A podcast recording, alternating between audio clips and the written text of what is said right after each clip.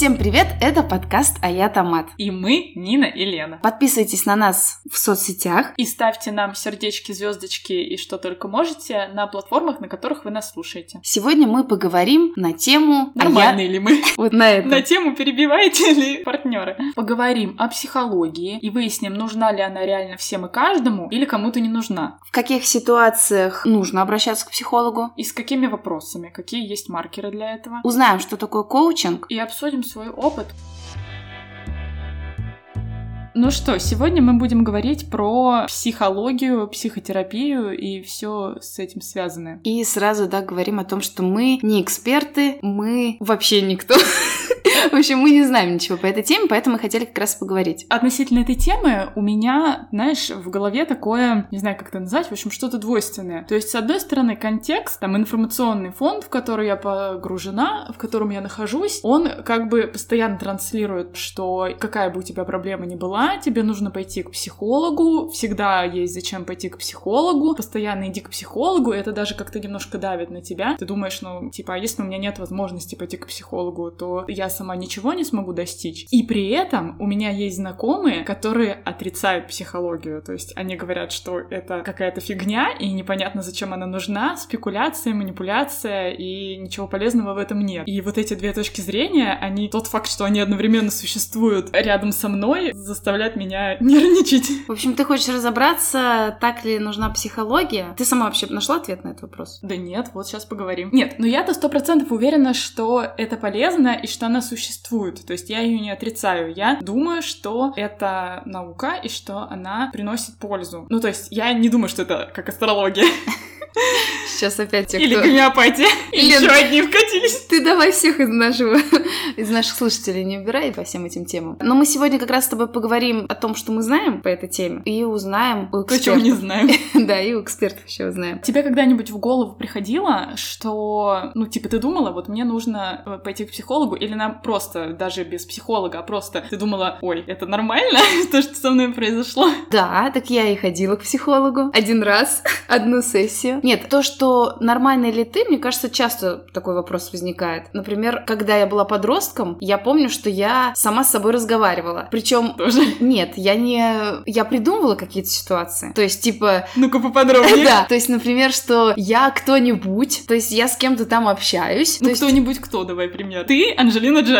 ну, типа того, да, там что-то, мне надо решить какие-то вопросы и так далее. Вот я не помню, я вслух разговаривала или про себя, то есть я какие-то роли проигрывала, это сто процентов. Опять же, это нормально или это ненормально? То есть, э, в принципе, дети там, они же играют во всяких докторов, но Ну когда да. ты уже более взрослый, там, ну, я имею в виду подросток, там, еще кто-то, это нормально, что ты там проживаешь какую-то внутри хрень? А у знает? меня мама, знаешь, что делает? Э, Я тоже, будучи подростком, периодически ее ловила. Ну, как ловила, просто оказывалась случайным свидетелем. Она, допустим, моет посуду и говорит вслух. Я такая, мама, что ты делаешь? А она, типа, знаешь, вот как из серии, когда ты придумываешь э, более клевые ответы на какой-то спор, в котором ты стрём, типа, ответил. И вот она эти диалоги проговаривала. То есть она стоит, моет посуду и как будто с кем-то разговаривает. Я такая, что? А потом я тоже так стала делать.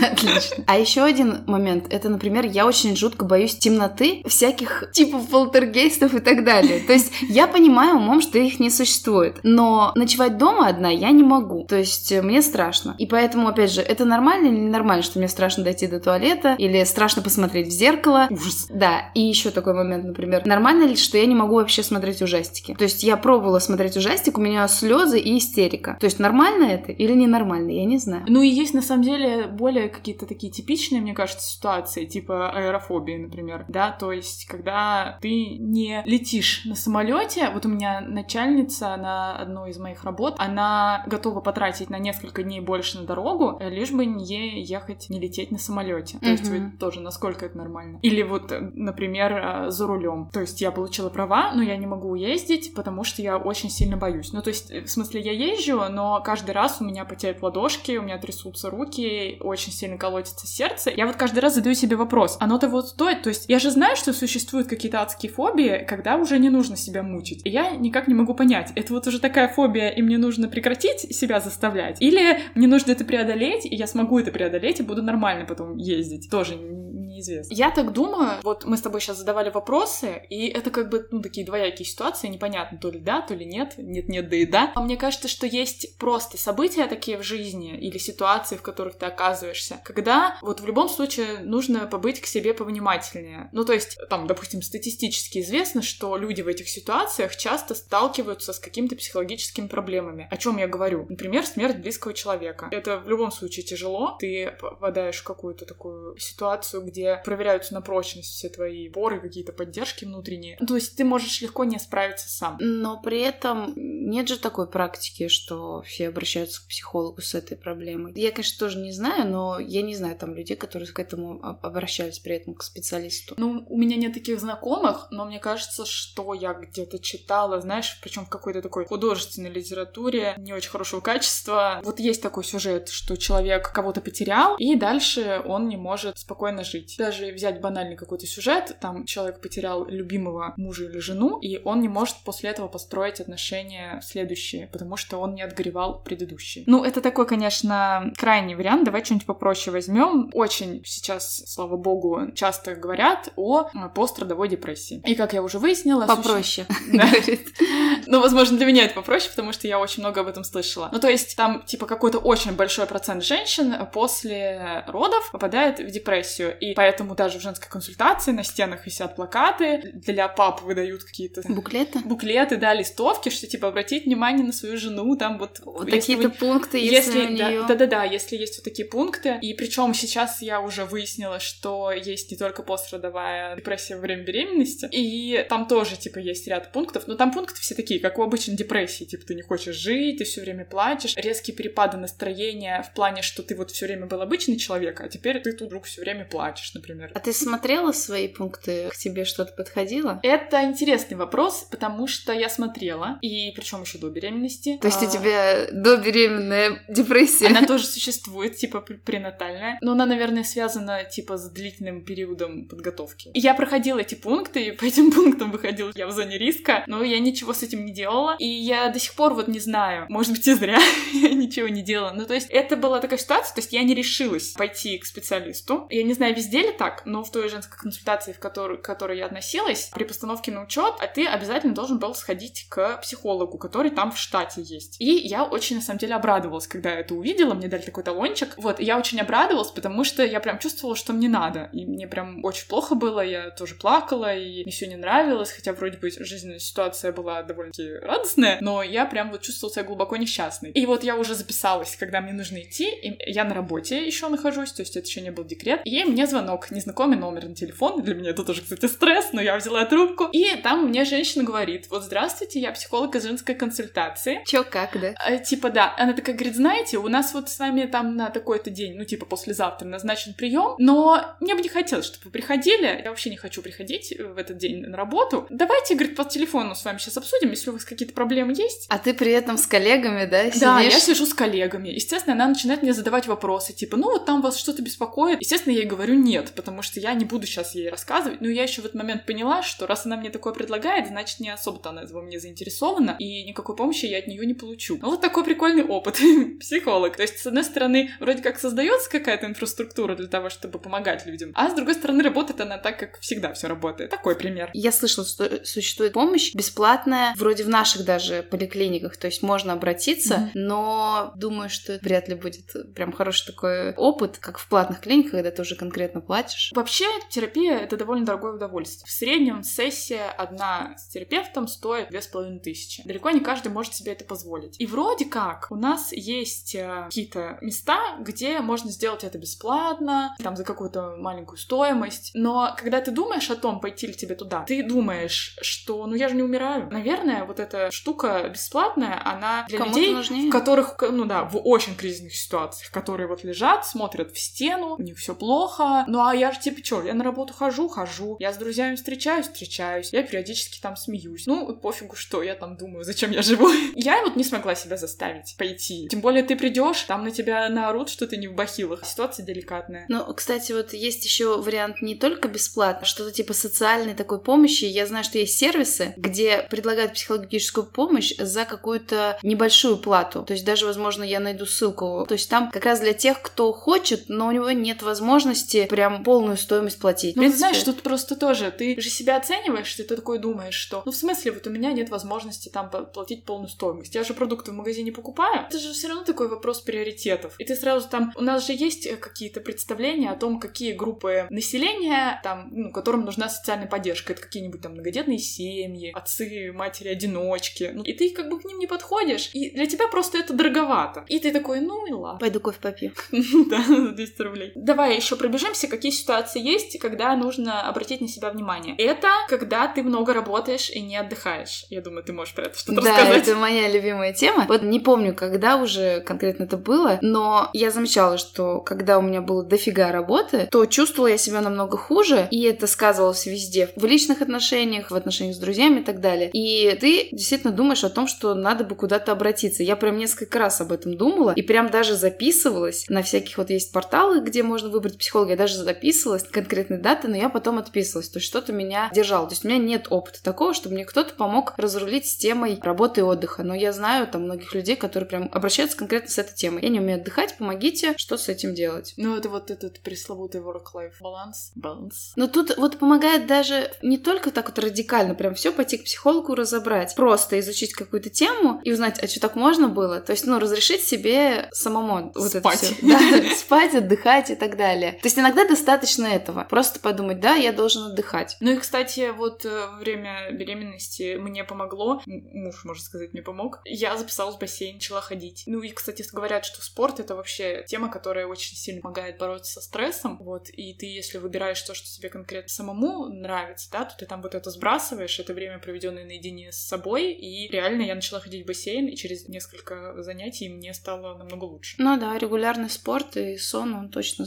дает хороший результат. Еще такая ситуация на тоненького — это переезд. Переезд э, может быть, ну, типа, недалеко, а может быть далеко, там, в какую-нибудь другую страну. Например, если это миграция, то есть даже такой термин, по-моему, не факт, но вроде как, типа депрессия иммигранта, когда ты резко теряешь все свои социальные связи. Вот говорят, что когда переезд, э, когда ты переезжаешь в другую страну, то ты всегда переезжаешь с понижением. Ну, то есть у тебя здесь уже был какой-то уровень социальный, да, ты уже был на каком-то социальном слое. А когда ты переезжаешь, ты на, ну, хоть как минимум на один спускаешься вниз, потому что у тебя там все твои наработочки, там все свои твои контакты остаются там, где все остается, откуда ты уезжаешь, а здесь у тебя ничего нет, и нужно все строить с нуля, и это тоже давит. Или там учиться, например, когда ты куда-то едешь. Ну, тоже заранее, если ты знаешь о том, что такое может произойти, как и во всех предыдущих случаях, которые мы обсуждали сейчас, то ты, у тебя вот это в голове будет маячок, что типа, вот сейчас будет такая ситуация со мной, я могу не справиться, но у меня есть вот такая опция, что если что, я могу обратиться за помощью. И на самом деле это не обязательно прям сразу нужно обращаться за помощью к психологу, можно хотя бы к близким людям обратиться и сказать, что вот что-то я не вывожу, давай что-нибудь вместе попробуем подумать. А если ты была в какой-то такой ситуации, ты кому-то обращался из близких людей за помощью? Ну, я знаю, что ты к психологу не обращалась, ты к близким людям обращалась? Ну, вот единственная ситуация, это когда я обратилась к мужу, к Лёхе. А, ну, там прям, ну, действительно, мне прям плохо было. А так как мы вместе живем, это довольно удобно. И да, я помню, что я в какой-то момент сказала ему, что мне прям совсем-совсем плохо. Он сначала тоже не понимал, ну то есть вроде как все же нормально у нас, мы как раз еще переехали, все это одновременно произошло. Ну он сначала думал, что там типа это просто наши какие-то внутренние ссоры, что мне там что-то в нем не нравится, ну что это проблема в наших отношениях. Но потом это затянулось очень сильно, и он такой типа давай вот скажи мне сейчас, что сделать, чтобы тебе стало лучше. И вот мы стали вместе думать, и вот придумали про бассейн. Потом я еще не могла долго туда записаться, оказывается, не так-то просто, там справки нужно всякие получать, и он мне просто помогал, то есть он меня практически выпинул туда, чтобы я пошла все таки Я просто это к тому, что ты говоришь, что есть такая опция рассказать близкому, но это же опять к теме того, что во всех этих ситуациях ты, скорее всего, находишься в уязвимом положении, mm-hmm. и тебе очень сложно рассказать даже друзьям, Конечно. Ну, потому что тебе перед самим собой там стрёмно, что ты там такой какой-то, не такой, какой тебе кажется. И рассказать друзьям, что вот я тут реву. Ну, я просто к тому, что это, возможно, будет менее страшно, чем к специалисту сразу идти. Опять же, я вот помню, был момент, когда вышло интервью с Юлией Ахмедовой. Это, как это называется? Стендап-комик? Стендап-комик, да. Я просто хотела использовать феминитив, но не нашла его. Комикесса. Да. И вышло тогда интервью, возможно, кто-то его слушал, такое оно довольно прогремевшее, где она рассказывала о своем полярном расстройстве, по-моему. Вот. И... Если у нее вдруг не оно, то извини. Ну, потому да. что я тоже ну, не в общем, помню. о своих проблемах. Uh-huh. И я помню, что я смотрела это интервью и думала, вот это прям вот я. Ну, то есть там биполярное расстройство, сейчас вот я очень надеюсь, что я ничего не скажу не того, но я так понимаю, что там как бы смысл в том, что ты либо проваливаешься глубоко в депрессию, либо поднимаешься наверх, и у тебя вот такой сильный подъем. И вот там, где был подъем, это было не про меня, а вот где было про дно, это было про меня. Я помню, что я не могла, ну, типа, даже друзьям там сказать, мне было неловко. Ну, типа, я действительно думала в этот момент, что, типа, ну, наверное, я еще не настолько на дне, чтобы жаловаться. Почему идешь к психологу? Вот ты говоришь, что, наверное, друзьям там проще mm-hmm. сказать, чем другому специалисту. А я просто могу сказать, что специалисту проще сказать, чем друзьям. Я, наверное, как раз сейчас расскажу про свой единственный опыт Давай. обращения к психологу. Почему я обратилась к психологу? У меня была, как это правильно сказать, не закрытый гештальт или не использовать эти слова. Были отношения болезненные несколько лет. Это были не очень хорошие отношения. Это были такие, когда вы встречаетесь, расстаетесь, встречаетесь, расстаетесь, боль, радость и так далее. Вот. И я никак не могла понять, что это...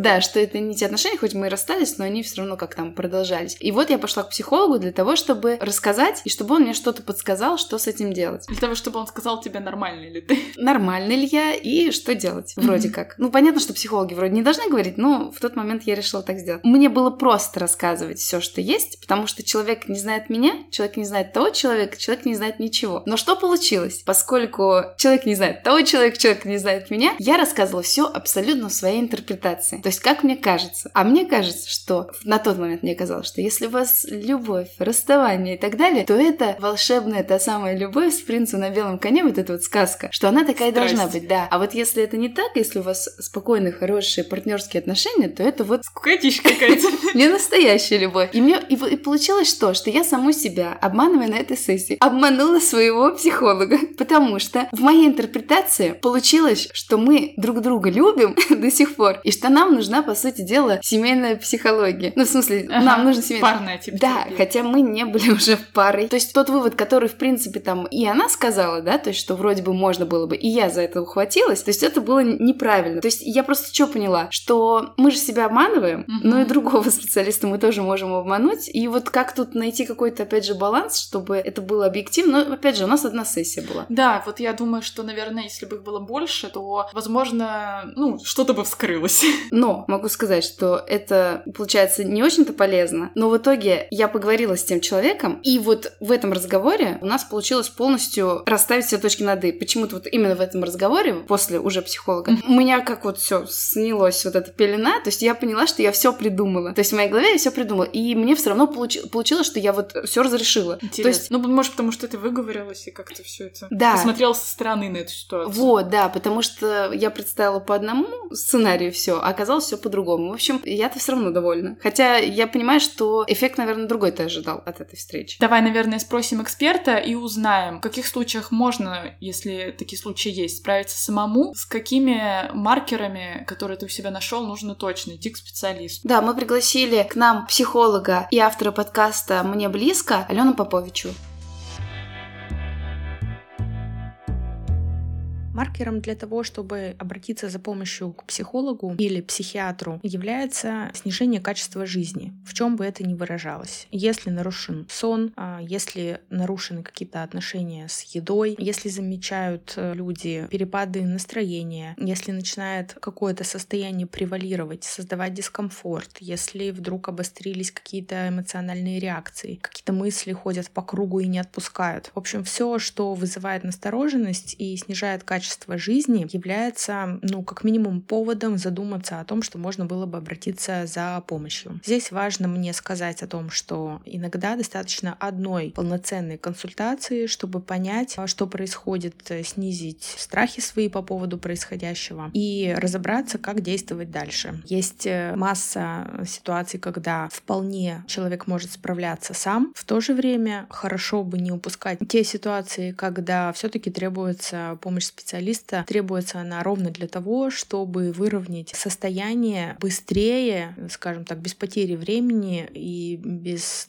такой более сильной потери в качестве жизни человека. А если человек сам уже знает какие-то свои определенные особенности, то, конечно, у него, как правило, развит навык самонаблюдения, и он понимает, что ситуация, например, стала ухудшаться снова, и уже по своим личным каким-то маркерам определяет, что пора снова обратиться к специалисту. Если этого опыта еще не было, то да, тут, наверное, сложнее, потому что, конечно, сильна в нас всех мысль о том, что мы справимся сами, что к психологам ходят какие-то сильно нездоровые люди. Но если возникают уже сомнения и мысли, что, кажется, было бы неплохо обратиться к специалисту, значит, скорее всего, повод действительно есть. Опять же, совершенно не обязательно этого выльется в какую-то очень долгую работу годами. Не придется ходить к психологу. Есть э, много разных других вариантов. Но сигналы, э, маячки настораживающие, конечно, лучше не игнорировать, особенно сейчас. Чтобы ответить на вопрос, проходят ли проблемы ментальные сами собой, нужно понимать, э, что подразумевается под этими самыми ментальными проблемами. Не секрет, что часть сложностей, особенностей психики имеет органический характер. То есть это зависит от определенного строения реально на физическом уровне нашей нервной системы. И в этом случае понятно, что само собой ничего не рассасывается. К сожалению,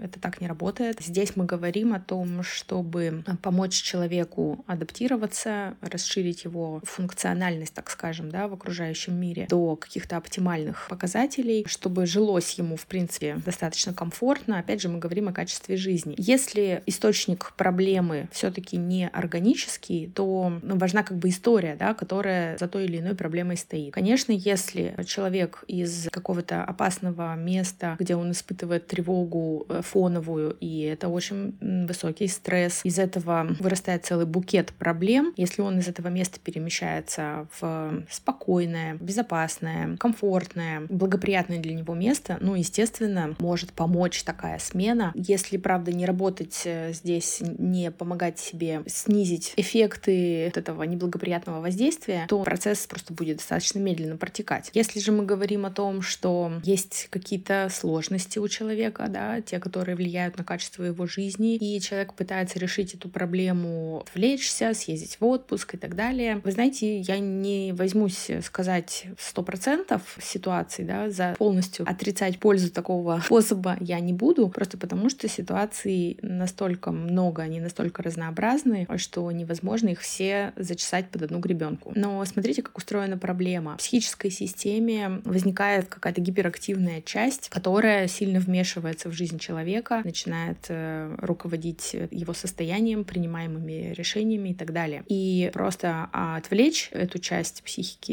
это может помочь на какое-то время. Но в целом напряжение, которое испытывает эта часть психики, никуда не девается. Решением все-таки является помощь в разгрузке, в анализе того, что происходит, почему эта часть активизировалась, что такое стригерило ее, почему она так себя ведет. То есть отвлечение — это как перцовый пластырь от болезненных ощущений каких-то, это нас отвлекает на какое-то время, но причина никуда не устраняется. Поэтому, обобщая, все зависит от э, сложности и от э, причин возникновения той или иной проблемы. Совершенно точно у всех у нас есть прекрасные адаптивные механизмы, наша, наша психика очень гибкая, наш мозг развивается постоянно, он подвижен, поэтому механизмы адаптации у нас прекрасные. Но порой в механизм как будто бы попадает камушек, и он э, перестает э, слаженно работать. Это значит, что э, кому-то в психике требуется наше пристальное внимание. В этом случае, конечно, помощь специалиста абсолютно будет не лишней. Когда мы говорим о нормальных людях, чаще всего мы подразумеваем две коннотации здесь. Нормальные люди, те, которые присутствуют часто в каких-то обсуждениях, вот у нормальных людей это так, вот нормальный человек бы так вот поступил, вот нормальный человек, он бы вот это вот не стал делать. Второе смысловое облако — это действительно то, что больше связано с нормой, границами этой нормы. Вот так нормально, так ненормально. И, соответственно, мы тоже приписываем людям нормальность или ненормальность, да, в зависимости от э, этой шкалы. Так вот, э, первых нормальных людей, конечно же, не существует. Это определенное когнитивное искажение, когда хочется объединить некоторые черты, способы поведения в единый образ. И тогда появляются вот эти пресловутые нормальные люди, которые без проблем с утра встают, делают зарядку, радуются жизни, не грустят из-за всякой ерунды, эффективным, проактивным и все прочее так сильно раздражающее тех, у кого это не получается. Конечно, в этом случае я смело заявляю, что нормальных людей в таком виде, как они рисуются нам идеально, их не существует. У всех у нас бывают периоды подъема и спада. Всех у нас есть свой собственный узор психических особенностей. Здесь можно выдыхать, только вам вспоминаются такие нормальные люди. Помните, что это миф. Желаю всем чувствовать себя комфортно, не стесняться обращаться за помощью, когда она действительно ощущается необходимой.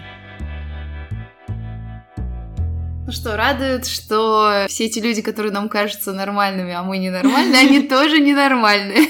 Это то, что я закрепила, самое главное. А я так поняла, если ты думаешь, что тебе нужна помощь, значит, тебе нужна помощь. И неважно, ну, типа нет никакой объективной ситуации, что объективно ты мог бы справиться сам, или объективно тебе нужна помощь, это только ты сам решаешь. Больше мы ничего не поняли, потому что очень сложно. Продолжим распылять наше неэкспертное мнение. Я-то хотела узнать, ну, у меня была же такая ситуация, вот про которую я сейчас только что рассказывала, да, когда мне было очень плохо, потом мне стало как-то более-менее нормально, потом я, по-моему, как раз в отпуск съездили с тобой. Потом я забеременела, мне опять было очень плохо. И потом я родила, и вот с этого момента, прям как по волшебству, мне стало резко очень хорошо. Но я догадываюсь, что, наверное, это шарашат гормоны. Ну да, то это, кстати, это может быть. Вот. Но я просто хотела понять, может такое быть, что все, у меня все хорошо, и мне больше не нужно об этом думать.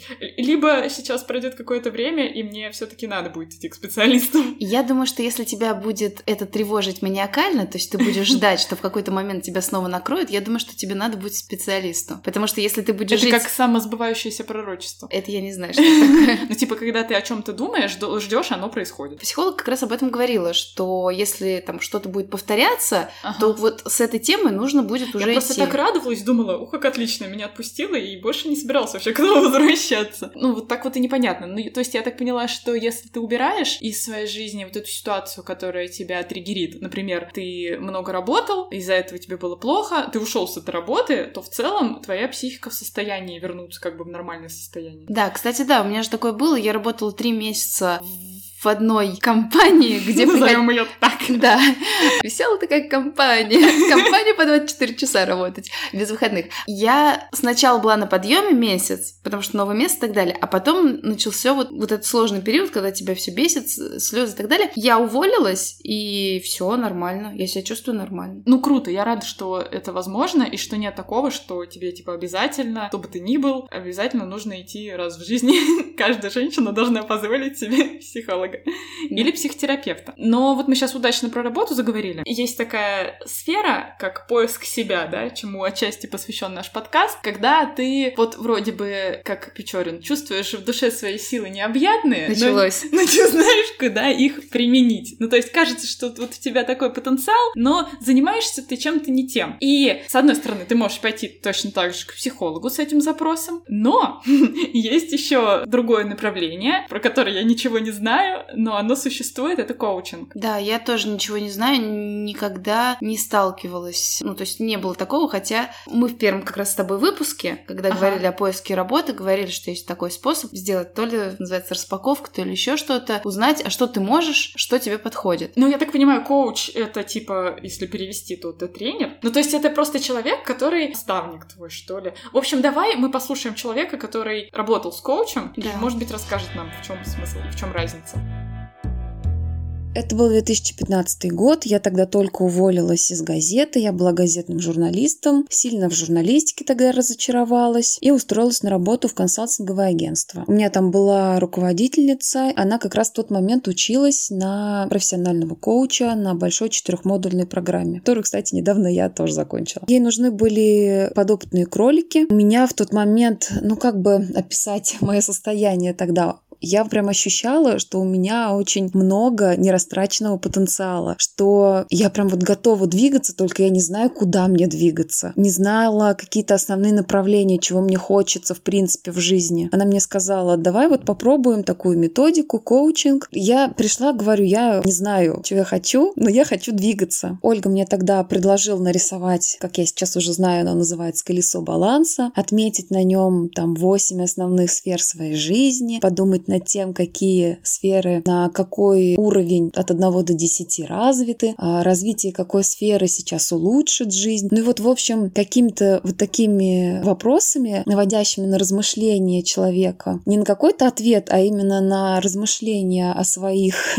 о жизненных моментах, я пришла к тому, что у меня, в принципе, две четких цели на там ближайшие 9 месяцев. Одна из целей была, я хотела вернуться в танцы. Я перестала заниматься танцами в 15 лет. До этого я занималась ими 6 лет. Я там всерьез думала идти учиться, но у меня случилась травма, и я себе вообще не представляла, как я сейчас в 23 года возьму такая и пойду на танцы. Думаю, я сейчас приду, а там типа 15-летние девчонки танцуют, и как я себя буду чувствовать. И мы на следующих коучинговых сессиях составила план, что я буду делать, чего я хочу в итоге. А я хотела через 9 месяцев оказаться на сцене, танцевать с коллективом, опять вот эти ощущения сцены, прочувствовать атмосферу вот эту. А, а вторая цель — это было подготовиться к рождению ребенка. Казалось, что детей нужно планировать, к этому как-то надо ум, умно подходить. Здесь, в общем, тоже у меня был некий план, который как раз в июне тоже осуществился. В июне 16 года я, собственно, забеременела. Через 9 месяцев еще у меня родилась дочка. Значит, что я получила в результате? Я начала заниматься танцами. Я там выбрала студию, я пошла, я выбрала для себя удобное время, но не совсем удобное место. Я вот стала ходить, я занималась, и я уже вообще забыла к тому моменту, что мы там что-то с Ольгой на коучинге обсуждали, что мы что-то планировали. И вот отчетный концерт. Я отвыступала на сцене, и просто я вот спускаюсь в зал и понимаю, что, ё-моё, я же это 9 месяцев назад спланировала. Я тогда, вот, наверное, это был момент, когда я вообще поверила по-настоящему в силу коучинга, что такое бывает, что реально можно спланировать и можно себя перенести в сессии вот в это вот состояние будущего и к этому состоянию идти. И, наверное, благодаря этому осознанию я там через э, какое-то время, когда уже выходила из декрета, я отучилась сама. Сначала базовым э, навыкам коучинга, а сейчас уже вот на профессиональной программе отучилась и, в принципе, хочу встроить вот коучинг как помогающую профессию в свою жизнь. Пусть это там как-то очень пафосно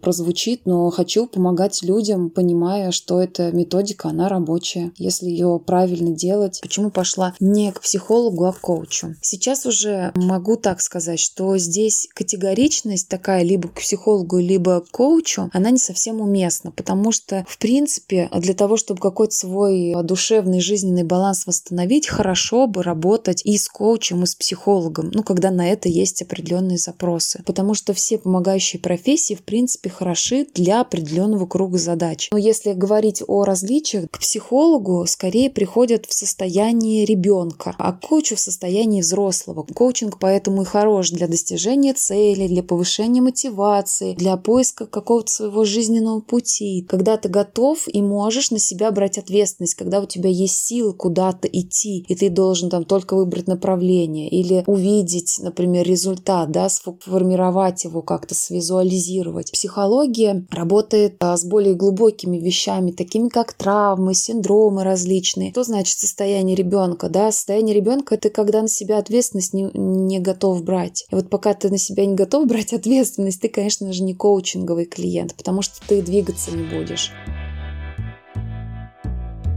Очень это, конечно, интересно, потому что вот в Но моем, непонятно, да? в моем сознании просто, ну, видимо, в сознании человека, который не разбирается, коучинг — это вот, знаешь, э, про Тони Робинса ты слышала? Нет. Ну, это вот типа коуч какой-то американский, который такой тебе говорит, ты все можешь, давай. Обычно его книги приводят в пример, когда говорят про бессмысленную литературу, в которой много воды, что типа ты ждешь, когда же наконец начнутся реальные а. советы, а там все вступление, вступление, вступление, вступление. И вот у меня все время про коуч, когда я думала, вот я его вспоминала, про коучинг. Вот. Но недавно, некоторое время назад, вот реально в моем инфополе стали появляться какие-то новые упоминания. Вот мы узнали про Дашу, которая наша знакомая. Я подписана на некоторых э, микроблогеров, которые тоже там, вот девушка пошла к коучу, и вот конкретно тоже она сейчас как бы карьеру развивает. То есть я так понимаю, что именно с вопросом самореализации имеет смысл туда обращаться. Но я, конечно, хотела бы сказать, что мне вот все-таки кажется, что не всегда ты, когда приходишь к психологу, ты в позиции ребенка, потому что ты берешь на себя ответственность. Ты говоришь, вот я не справляюсь, помогите мне, пожалуйста. Из того, что мы с тобой услышали, ты думаешь о том, что там, может быть, стоит пойти к коучу? Или ты все-таки планируешь как-то сама, например, искать себя? Ты же все равно сейчас находишься в позиции, ты ищешь себя, ты не знаешь, чем Да. заниматься дальше. Я Как ты планируешь разруливать это все? Я думаю, что для начала я все-таки сходила к психологу, если я... Потому что ты ребенок, видишь, мысль. Да, нет, ну, потому что, во-первых, я сама хочу стать психологом. Опа! Заявление зафиксировали, Не-не-не, зафиксировали. я думаю просто об этом, но я думаю, что бессмысленно идти учиться на психолога, пока ты сам не побывала в роли клиента. Даже есть такое утверждение, что, типа, люди, которые идут учиться на психолога, это, типа, длинный путь в терапию, что на самом деле ты хочешь узнать про себя, поэтому ты идешь учиться, чтобы, как бы, кого-то там принимать. Поэтому я сначала вот, наверное, хотела бы закрыть вот этот пункт, но мне кажется это интересным, я имею в виду коучинг, да, но я все таки надеюсь, что там нет такого, что просто сидит человек и говорит тебе, ты все можешь, давай, потому что мне это не поможет, я так и продолжу лежать на диване. Но если реально есть какие-то техники, которые помогут мне, ну, как-то разобраться и куда-то направить свою энергию, и реально это получится, то, ну, это здорово. Ну вот, я не знаю, относится ли это к коучингу, я знаю, что есть какие-то карьерные консультанты, Мгм. которые как раз тоже помогают тебе разобраться, но только они тебя не просто мотивируют, они как раз тебя направляют на те темы, которые, возможно, тебе подойдут, которые тебе нужно развивать, может быть, покажут тебе себя таким, каким ты себя не видишь. Я вот очень боюсь, что мне так покажут себя, и окажется, что я отстой. Хорошо. Ты не будешь как-то это опровергать? Нет. Отстой. Ладно. Что? Что, давай теперь послушаем людей, которые ходили к психологу. Какой бывает опыт?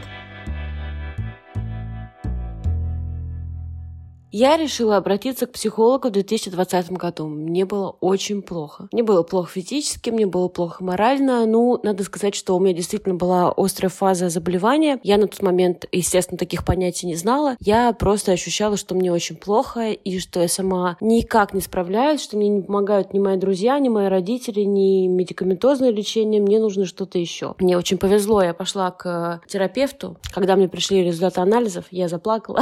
И она сказала мне, ну, плакать тут не надо, надо обратиться к психологу. И я тогда впервые вообще об этом задумалась, стала читать, искать. И вот нашла психолога, ходила к нему два года. Мне, на самом деле, было стыдно очень кому-то сказать, что мне нужна помощь психолога. И я просто в Инстаграме набирала психолог Санкт-Петербург. И первые пять запросов, которые мне выпали, вот среди них оказался мой будущий психолог. Я написала нескольким, они мне не очень понравилось, как ответили. Ну, то есть кому-то где-то мне не понравилась цена, где-то мне не понравилось в принципе, как со мной как-то общаются. А вот э, мой как бы специалист, он ответил вполне нормально. Я прошла на первую сессию и поняла, что, ну, наверное, мы с ней будем дальше заниматься. Какие впечатления были от первой сессии? Изменились они со временем? Так, смотрите, вы задаете этот вопрос, как, ну, люди здоровые. Люди с ментальными расстройствами, они несколько иначе это все воспринимают. То есть ты можешь прийти к психологу в разных фазах. И если ты просто немножко запутался, да, там кризис какого-то возраста у тебя, кризис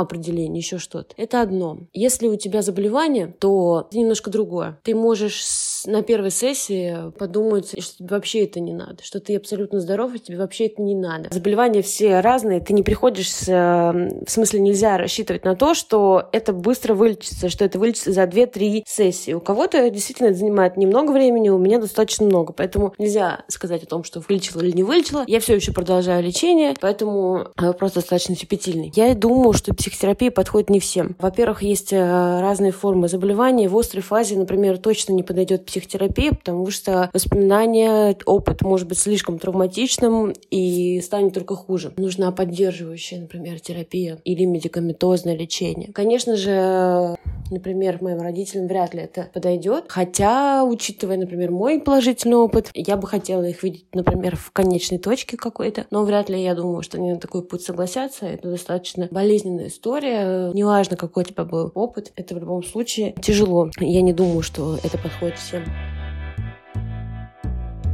Я обратилась к психотерапевту примерно два года назад. А, в тот момент я чувствовала, что у меня в жизни все хорошо и все устраивает, но вот есть одна проблемка, не получается у меня как-то построить отношения с мужчинами. Я решила, что вот самое время попробовать ее решить. Надо бы обратиться уже к специалисту, а не выносить мозг сестре и подругам. Собственно, пошла в интернет искать, где можно найти терапевта. А нашла я его в итоге на одном из онлайн-сервисов. Сейчас таких достаточно много. И я считаю, что это очень удобно, потому что ты не только не тратишь время на дорогу, но также находишься в комфортных для себя обстоятельствах. Например, я занималась обычно из дома. И еще там очень удобно выбрать человека, конкретного терапевта, с которым ты будешь заниматься. Можно почитать анкету, выбрать параметры, которые тебя интересуют. Например, это какое-то направление терапии. Например, меня интересовала гештальтерапия. Или какие-то твои индивидуальные предпочтения. Я, например, хотела, чтобы мой психотерапевт была женщина, психотерапевтка. Также я хотела, чтобы у нее в анкете где-нибудь хотя бы мелькнуло слово феминизм, потому что я разделяю идеи феминизма, сама феминистка, и мне хотелось, конечно, чтобы мой терапевт придерживался примерно тех же идей. После того, как э, я уже выбрала психотерапевта, была назначена первая сессия, и накануне я, конечно, очень сильно нервничала. Меня прям трясло,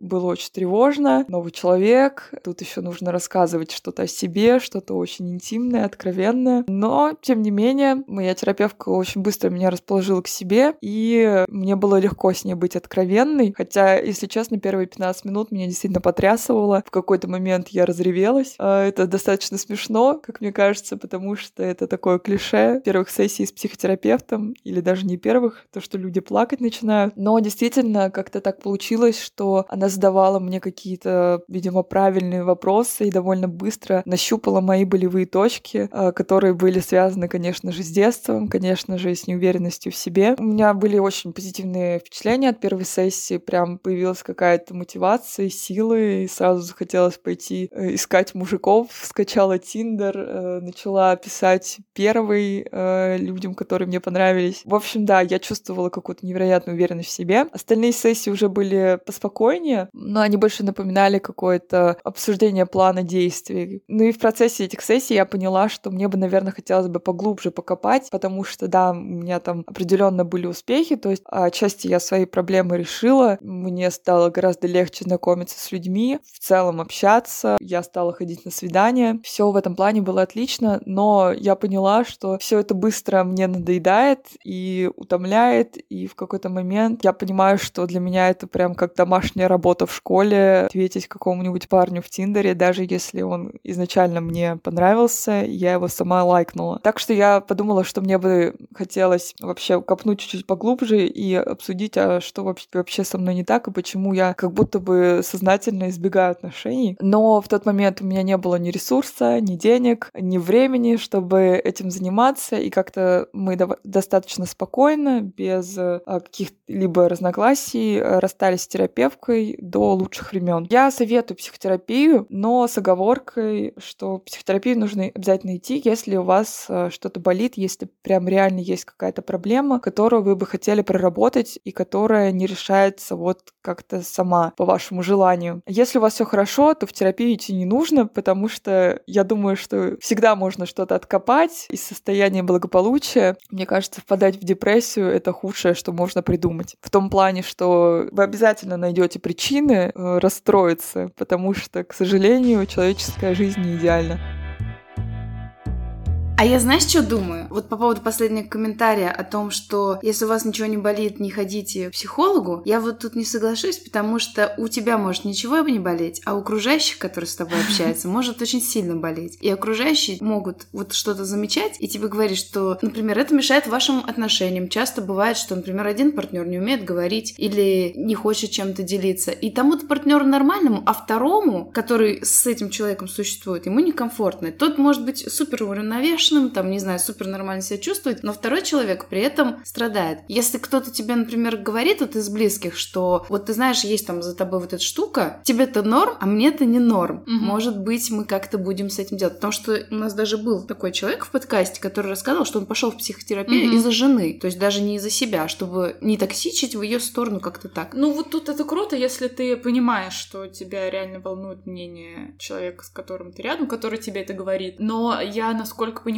очень часто так бывает, когда человека приводят типа насильно на терапию. Такое бывает с зависимостями всякими там разнообразными. И что вот там мама, жена, кто-то привел э, человека, а он, ну, на самом деле не хочет работать, и я так понимаю, что в таком случае ни- ничего не поможет. Может быть. Ну, круто, если реально тебе кто-то сказал, что было бы неплохо поработать с каким-то моментом, и ты такой, да, я хочу, чтобы этому человеку было комфортно со мной, и идешь. Ну, это такой уровень осознанности недосягаемый, но крутой. Я думаю, что стоит упомянуть о том, что бывают разные направления, и часто ты идешь, ну, не часто, просто ты идешь, можешь пойти за одним, а не получишь этого. Во втором комментарии, который мы сейчас слушали, девушка упоминает, что она пошла к гештальт-терапевту, да, то есть она заранее знала. А какие еще бывают? Я знаю, есть еще психоанализ, это то, что вот Фрейд. А что значит психоанализ? Вот что Фрейд. Ты так говоришь, как будто бы все сейчас Зигмунда Фрейда прочитали и такие, да. Я его не читала, я к тому, что Но ну, мы все про Фрейда знаем. Вот Фрейд придумал психоанализ. А я думала, он секс придумал. Потому что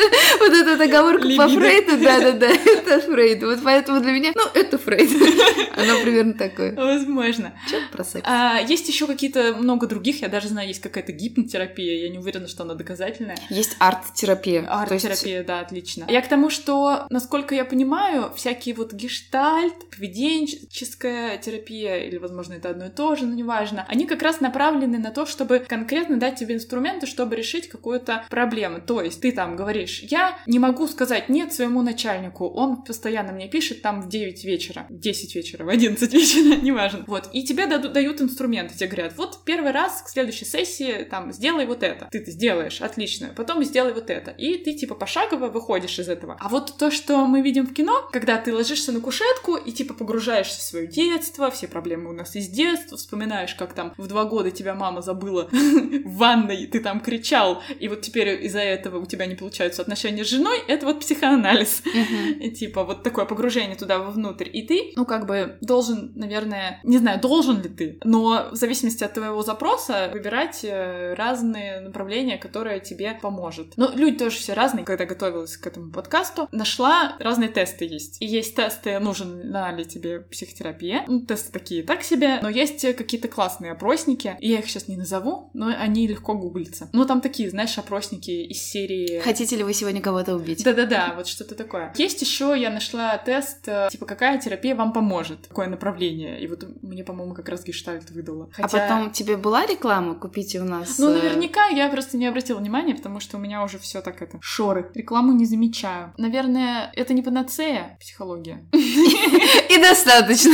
Ну, я хотела... Вот у нас так получилось, что в наших примерах вроде как люди сразу пришли, и им сразу все понравилось. Но может быть и не так. Ты можешь прийти, и у тебя не может не сложиться контакт с э, врачом. Это же врач? Врач. Вот. А можешь еще прийти, а это окажется плохой врач, который будет тобой манипулировать, как-то обесценивать, что-то плохое тебе делать. Ну да, потому что очень много в сети, например, там всяких страничек Мгм. всяких пабликах, когда я психолог, я могу тебе помочь, и вообще, может быть, очень классно расписано. А потом собственно, тебя начинают учить маткой дышать. Да, да, собственно, и у нас такой опыт был, когда воспользовались, в интернете было классно все написано, а в итоге оказалось, что специалист не до конца даже свои функции какие-то выполняет. И это еще тем более может как-то человека погрузить ну, в еще более больше серьезные проблемы. То есть тут такой момент, что очень много специалистов, но проверить их очень сложно. То есть есть, наверное, какие-то реестры с специалистами, есть там те, которые там к супервайзерам обязательно не обращаются и так далее. Но вот ты как обыватель, как тебе найти Да, я вот еще из-за этого тоже на самом деле не могу никак себя заставить, ну не то чтобы заставить, замотивировать, обратиться, потому что я думаю, блин, ты вот сейчас душу вы- вывернешь, да, напряженная такая ситуация. А потом это в подкасте где-нибудь окажется. Типа того.